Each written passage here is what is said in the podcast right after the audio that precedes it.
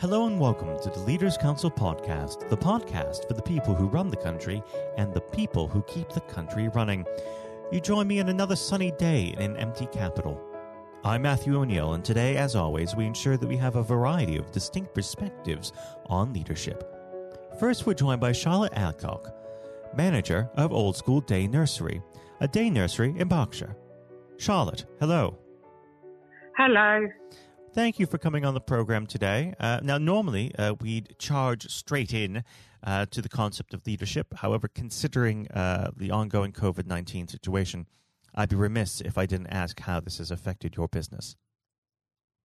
Uh, it has with um, staffing, children, looking at key worker families, um, things are changing constantly in the early years sector and having to keep all up to date with it and informing again the staff and the families um, and making sure like our main priority is the children and the staff that are still working with the children through this time. Mm-hmm, mm-hmm. So, what um, sort of uh, precautions have you had to put into place uh, for, uh, say, social distancing with the children that you have remaining. I can't imagine uh, that children are all that easy to social distance. No, they're not. And actually, with their parents being frontliners, they need a lot more attention and they're asking lots of questions about the virus and why this virus is causing what it is. So we um, have stepped up massively, lots of hand washing, cleaning regimes, um, sleeping. They sleep um, two meters apart. We're on skeleton staff, so we're able to be in different rooms around the building, so the staff, the children can float around us rather than us all together. Um, and really just reassuring them that life's going on is normal because the children don't understand as much and mm. it has got to remain normal for them. And obviously being here for the staff and their worries about um, being in contact with coronavirus. We do, like we said, we do have frontliners. So it's about making sure they're safe as well and meeting their well-being needs. Now, um, of course, it's a challenging time uh, within any sort of sector, but obviously it's a challenging time to be a leader in any sector. So let's move on to the subject of leadership. I always like to start this part of the conversation off by asking a very simple question. What does the word leader mean to you? Leader means to me that it is bringing a team of people along with you that each have um, skills that can complement you as a leader, but it's guiding them in the right way to make sure that their skills are used effectively. I think that it's, I always see a leader as being part of them as well. So again being in amongst them and guiding them rather than sort of like dictating to them from afar. And I always say I can roll my hands up and do the same job that they're going to do, and I like to show that as well. Um, yeah, it's, it's very much. So it's, just, it's inspirational to them, isn't it? it? You want them to learn from you as well and go on and be leaders themselves in different fields. Now, of course, you're in an interesting position uh, where you have to be a leader to two distinct groups of individuals, uh, your staff and your pupils. Uh, do they require two different types of leadership? I would say every member of staff requires different types of leadership, and it's again getting to know your staff and working with them and what sort of leadership you're going to put in place. And the same goes with the children as well. You you you put in different styles to meet their individual needs. I don't think in this industry it's like a one shoe fits all sort of thing.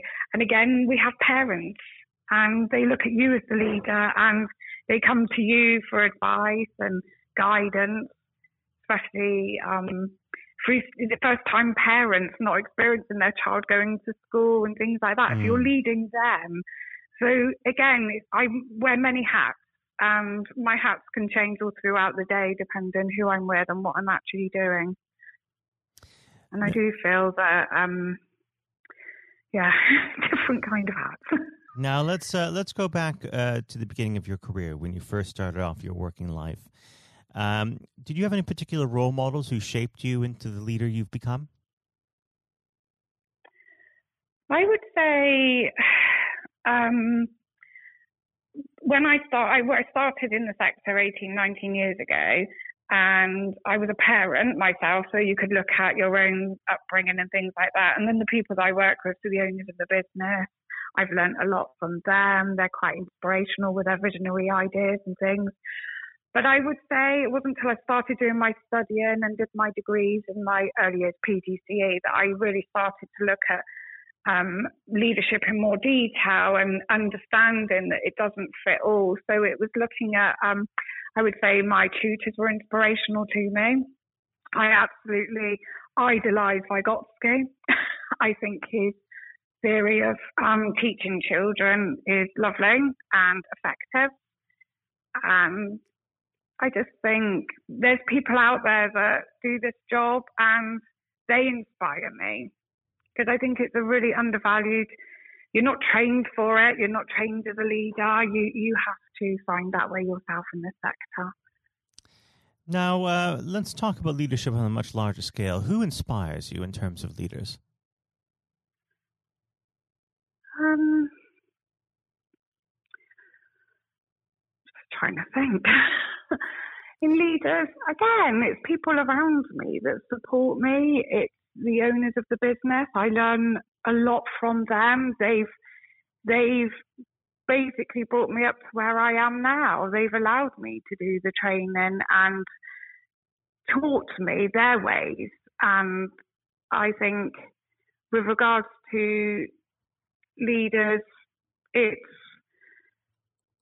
with what's going around now, you know, with the coronavirus, people guiding us through this. I just, yeah.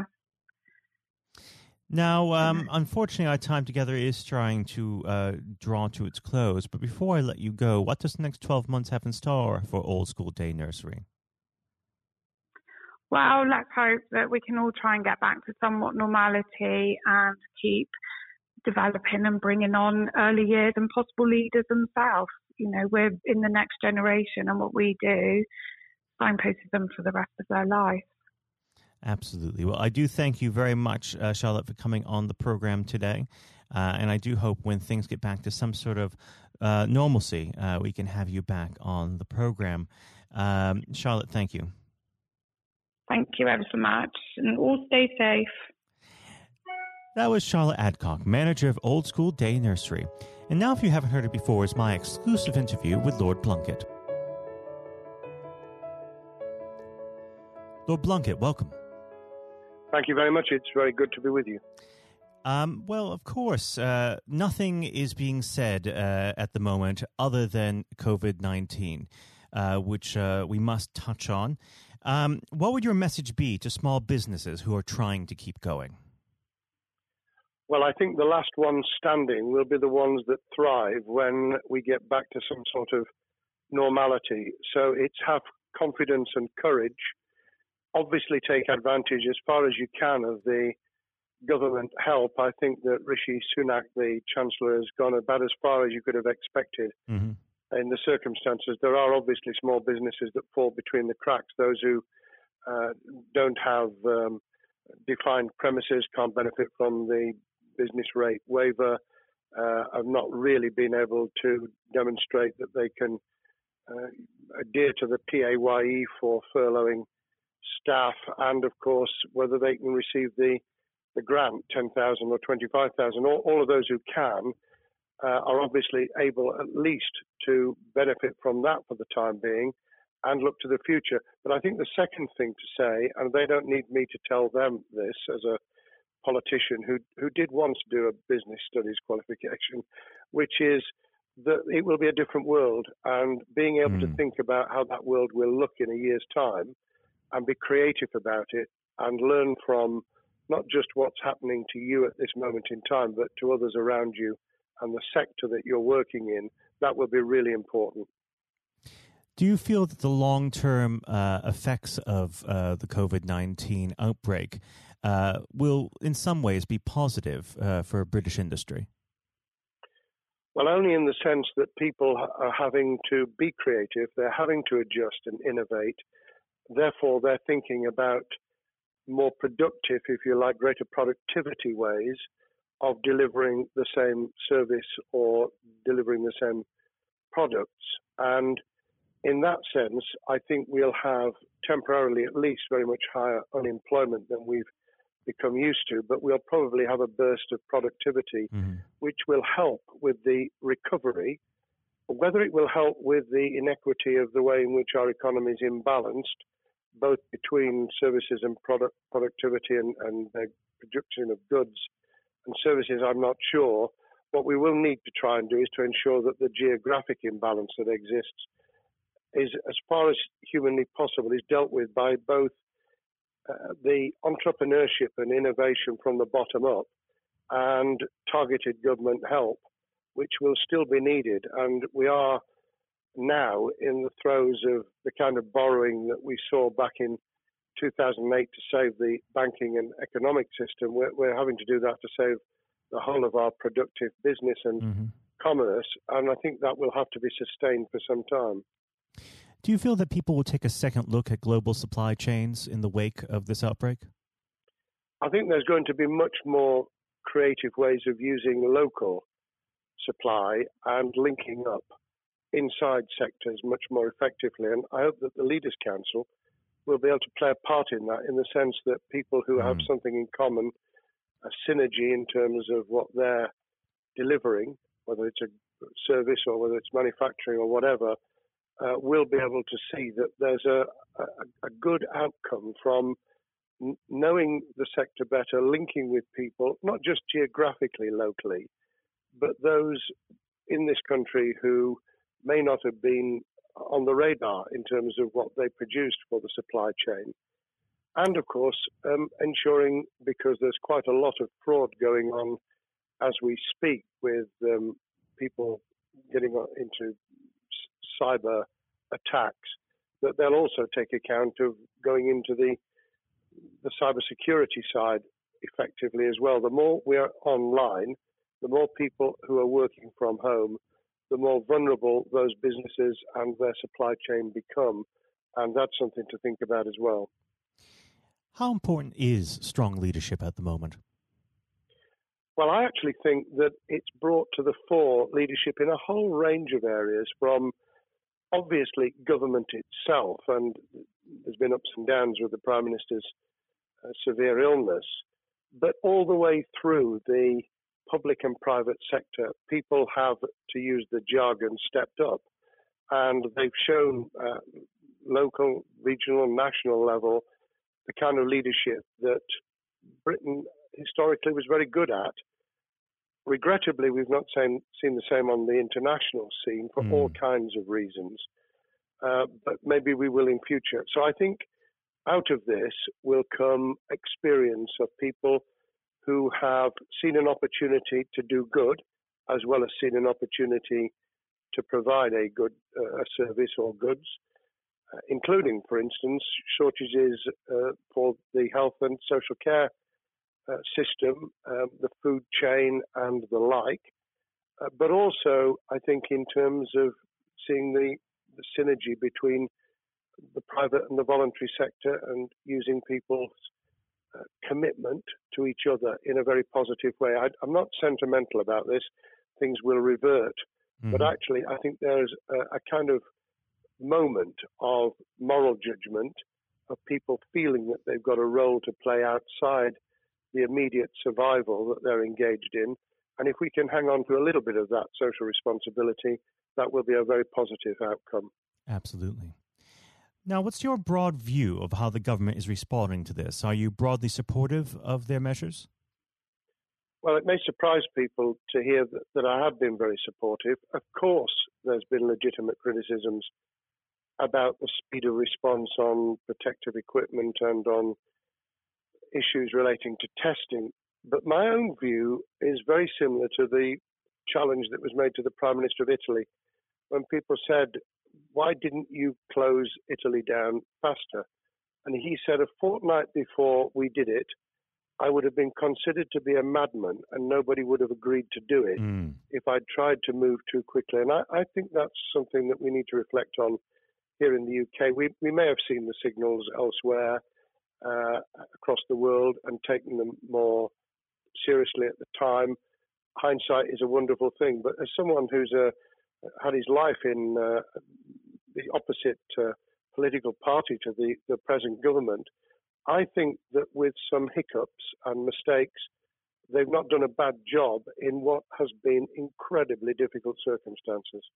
And you're absolutely right. In a in a liberal uh, democracy that we live in, it's it's very difficult for people to swallow orders given to them from government. Um, well, the the UK and um, and the US, and to some extent to the Scandinavian countries, have a very different interest, uh, history, and, and therefore interest in maintaining the freedom to decide and the persuasion and mm. consent that's required. Uh, those countries that have experienced one way or another totalitarianism over the last century have a slightly different way of coming at this.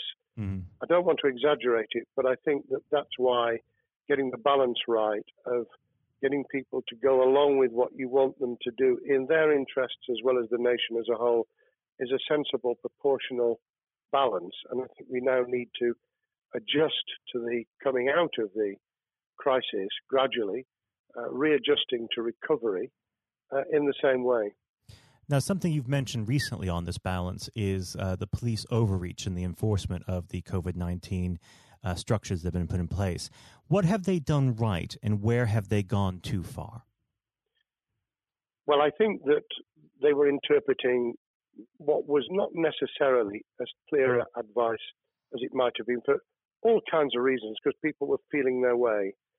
I think what's come out of it has been uh, a demonstration by local police services in some parts of the country that they could get people to do what was needed without the heavy hand of drones overhead mm. or people being told that they you know shouldn't be walking in the street because this was all about self isolation, not incarceration. It was about getting people not to pass the infection on to each other and therefore to provide distance rather than to make our lives a misery. Those police services that adopted that policing by consent and chivying people along did really well. Those who went over the top, I think, soon got a very substantial pushback. And one of the strengths of our democracy is that you could have that debate. People could say, I'm terribly sorry, we, we think the police force in our area has gone over the top. And that in itself is a constraint and uh, a readjustment. That, that's another strength of um, living in a country where you can have opinions and express them without actually being thought to be a fool. Now, of course, uh, the government has faced criticism uh, that they were slow to react, uh, and Boris Johnson wasn't present at the early COVID 19 COBRA meetings. Now, uh, number 10 has claimed that this is normal practice. Uh, the health secretary often chairs COBRA meetings uh, related to health. does this tally with your experience as a Secretary of State, or would you have expected the PM to be more hands on during the initial stages? I think different prime ministers do have a very different style. And Boris's style, which I think will now be considerably adjusted, was very swashbuckling. In some senses, delegating is a good thing, uh, as every leader of every business or public service knows. Those who try to pull too much into themselves end up with a massive bottleneck, uh, great uh, failure of trust and the inability of people to show what they're worth and to, to demonstrate their capability. So I, I, I'd be very wary of jumping in and saying he was wrong to delegate the essential Cobra meetings. What I was surprised about was that he didn't um, chair the first couple because mm-hmm. my experience with Tony Blair for the eight years I was in cabinet was that Tony was a great delegator, but he would get a grip to begin with, watch what the difficulties were, and then give people direction and confidence to be able to get on with it. So looking back, I think Boris himself probably thinks, God, I wish I'd spotted the signals from elsewhere in the world more rapidly and I'd just been there. However, this also raises another issue. All of us in positions of leadership need good teams around us. Mm-hmm. I think after this is over, he will be assessing those who really did step up and those who demonstrated their inadequacy. I think we'll probably end up in a year's time with a much stronger cabinet than we have today. Well, absolutely. And of course, uh, we've seen a, a significant uh, drop in the visibility of uh, certain special advisors like Dominic Cummings uh, during this uh, entire period. So it'd be interesting to see how that pans out. Um, well, now- it's certainly readjusted the role of those behind the scenes with those who should be taking the decisions having received advice. Obviously, there's been a complete transformation in the profile of experts, if I might use that term, who'd previously been denigrated. Mm-hmm. Scientists, medics, people with behavioral science uh, understanding. My only criticism was were we getting wide enough advice? Were we narrowing it too much to a couple of key centres in London? But that's because I've always been adverse to everything being London centric. I think there's great expertise, wisdom, experience out in the sticks, and uh, we should use it. Uh, rightly so. Um, now, was part, pandemic planning part of your time as a minister, particularly perhaps uh, when you were Home Secretary? Well, it was, but it was on the back of risk arising out of counter-terrorism measures. Right. Uh, I was the Home Secretary for three months when the attack took place in September 2001 on the World Trade Center and beyond we did an enormous amount of uh, scenario planning, both desktop and, and real. On the back of that, it was very heavily orientated to future developing terrorism risk. I certainly got involved with talking about pandemics. I remember being at a seminar in Edinburgh where the university there had done a lot of work itself on the issue of pandemics. And of course, we, we saw SARS and other things emerging. I, I think it would. People have criticised the government for not picking up the report from 2015, five years ago. I think that what happens is human nature kicks in. You deal with what you're immediately faced with. Mm. You you can you can sponsor reports. This is true of business planning, of course, as well, and scenario planning for what business continuity will look like, recovery plans for business, what will happen if um, there's a cyber attack, what happens if there's an energy sh- uh, shutdown. Um, these kind of things you, you can look at, but you're immediately turning your eyes to what's in front of you. And had we picked up a bit more on the danger from Ebola and SARS and what have you in the past, then we might have said, what if something hits us in the developed nations that we don't have a vaccine for, mm-hmm. that we can't immediately whisk up uh, protective materials or equipment or, for that matter, medicines that help with recovery, all of which we now see are a danger. I think this will make an enormous difference to the planning for the for the years ahead. I hope it will be widened so that we don't just look at what's happened, because very rarely do you see something exactly repeat itself some of the circumstances will be, but others won't. So that's why I've put emphasis in what I talk about on looking at the other virus, the cyber attack uh, scenario, mm-hmm. which could be just as dangerous in a uh, a world of just-in-time provision. One of the miracles of uh, the modern developed world, except for the very poor, has been the distribution of food. A lot of it on computerized, uh, technologically advanced systems, if that were to come down, we'd be in real trouble. So I think we need to think those sort of scenarios as well.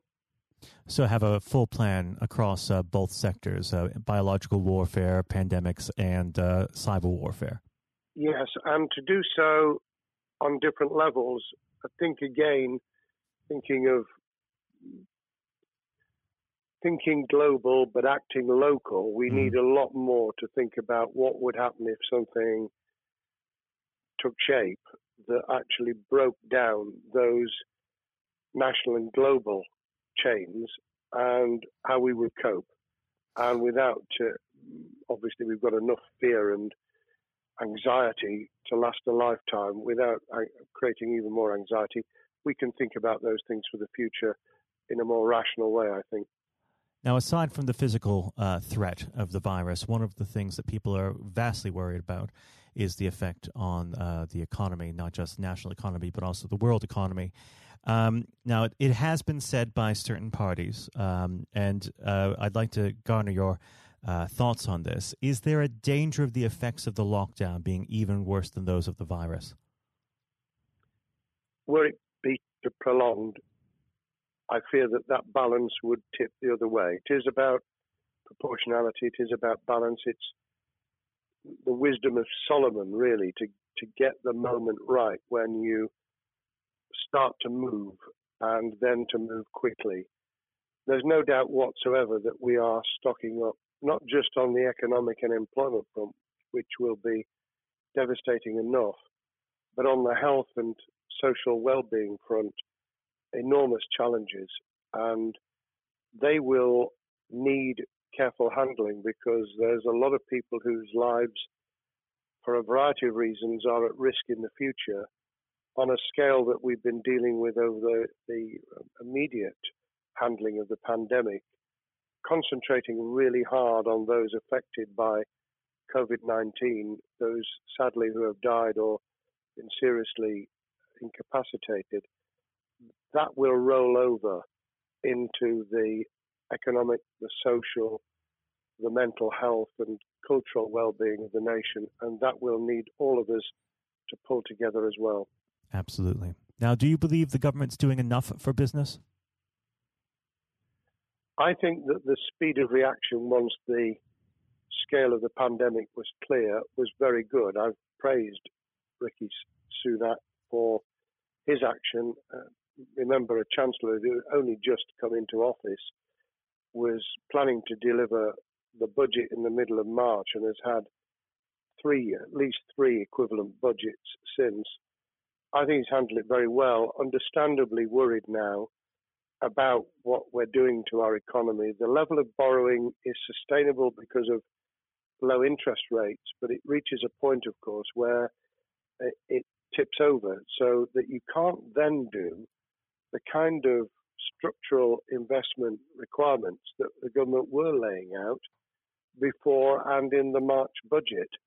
And mm-hmm. those will have their consequences as well as a planned payback over many years. I think we've learned something over the last few months. We, we needed to take immediate action. We don't want another round of austerity equivalent from 2010 through to 2019, I don't think the nation, on the back of what's happened and the challenges we have, could take that. And therefore, we need a different plan, economic plan, over a much longer period, just as we did from the Second World War all the way through to 2002, when the final American loans were paid off. Now, of course, uh, one thing that's on everyone's lips um, how much longer do you believe uh, that the lockdown can go on for?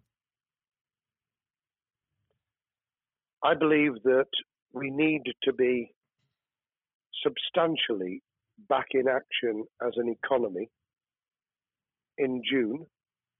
This obviously is led in terms of places where people would meet in large numbers, having to uh, adjust to the fact that it will be longer for them. And sadly, that will involve business closures. It's why the Chancellor extended the furlough scheme to the end of June. Mm-hmm. But unless we, we get things moving in June, I think we'll run into the summer where all kinds of services and industries will have a chain reaction effect. And what happens with one will then have a major impact on another. And then you get the skittle effect where things get knocked down that you hadn't perceived were going to be affected. So I very much if I were in government, and I always think of things in that context, what would I do if I were in government? I would be on the side from the second week in May, on the side of the Hawks in terms of saying we've got to start moving and we've got to do so with the collaboration and cooperation of the public who have got the message, who did behave, who responded magnificently. Let's try and get back, perhaps, you know, doing things differently for a time but substantially getting back to business as usual. Unless we do that, then those areas that can't and wouldn't expect to be back in action immediately get pushed further into the middle of the year and the autumn, and then they become unsustainable. Now, of course, um, one of the other major developments we've had recently are the changes in the uh, the Labour Party. So, if we could just uh, speak on the Labour Party for uh, a while.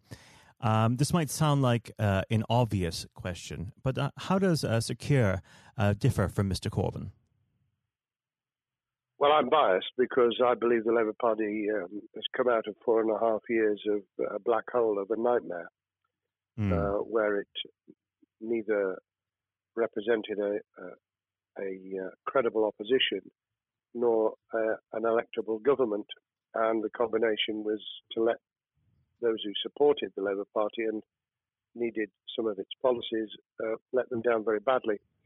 Sir Keir Starmer both is a highly intelligent uh, professional lawyer who, as Director of Public Prosecutions, led the service well, uh, had to take difficult decisions at a time of austerity, understands the world beyond Labour members, but has been able to do business with those who originally supported Jeremy Corbyn mm-hmm. and was able to command support from them. His creation of a balanced shadow ministerial team has been very encouraging.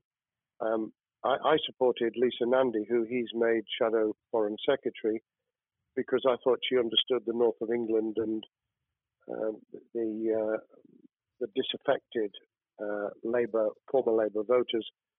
But I believe that Sir has taken on board those who have something really sensible to offer and I believe he will be both a, a, great leader of the opposition.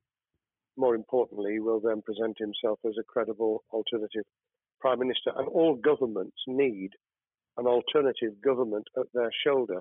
Mm. Uh, it was true of us from 97, and it took the Conservatives some time to recover and to get to that position, but they did, and the Labour Party will, and that's crucial for our democracy. All of us need to understand and appreciate that a living, breathing, functioning democracy requires uh, a credible, confident, and uh, in many ways uh, supportable opposition, as well as a government that we clearly want to do well because none of us want, as we didn't with the COVID crisis, none of us want the government to fail. We want to see our economy recover. We want our social well-being to t- be taken into account. We want to overcome deep-seated inequality and poverty, and we want to do it with enterprise and entrepreneurship and business playing their role. And that is about leadership nationally, locally, in the private and the public sector. People with ideas, with confidence, with the ability to pull teams around them. Above all, to have some idea of what it is they want to achieve and very good idea as to how to achieve it. Now, of course, one of the biggest problems Sir Keir is facing will be tackling the party's anti Semitism problem. Uh, there has been a recent internal report that has been quite damning. Uh, what's your response uh, to that report, and what does Sir Keir need to do in response? Well, there are two reports. One, which is being produced by the Equality and Human Rights Commission, uh, which he will, and has already indicated, will implement in full. The second was a leaked report put together by the supporters of Jeremy Corbyn, 800 pages of private uh, interchanges on social media, which he has, uh, Keir Starmer set up an investigation to identify uh, who did it, who leaked it, what the content was, does it have any salience and lessons for us, and where necessary, action will be taken. So I hope that uh, as he moved very quickly to reassure the Jewish community, so he will be able to take the necessary steps to back up that reassurance with the kind of actions that says that this was a blight on a historic great political party that all, all of us were ashamed of we've been able to put that behind us and to move on to facing the future with confidence. What's the one king, uh, key thing that Sir Keir needs to do to restore Labour as an election winning party? I think Sir Keir Starmer's major challenge is to convince sceptical voters that Labour has not only reverted to a party that they can support because they can see it acting, developing, presenting as a credible alternative government, mm-hmm.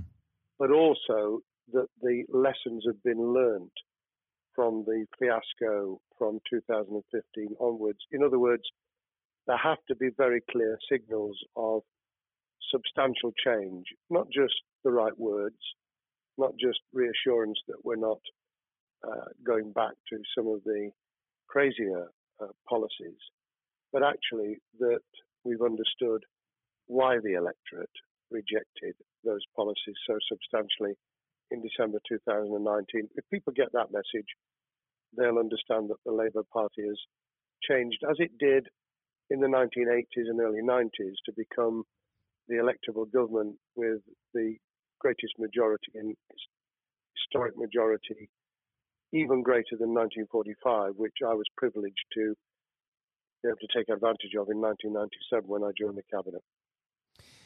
Now, I know what your answer is going to be to this question, but uh, indulge me. Um, do you think Sir Keir has what it takes to be PM?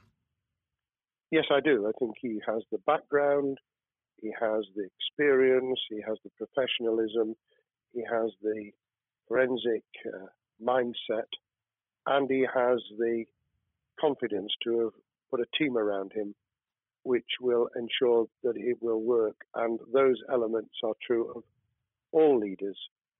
Ideas, the ability to build a team, to have confidence in that team, uh, and to be able to demonstrate leadership in practice, sometimes at the most difficult times.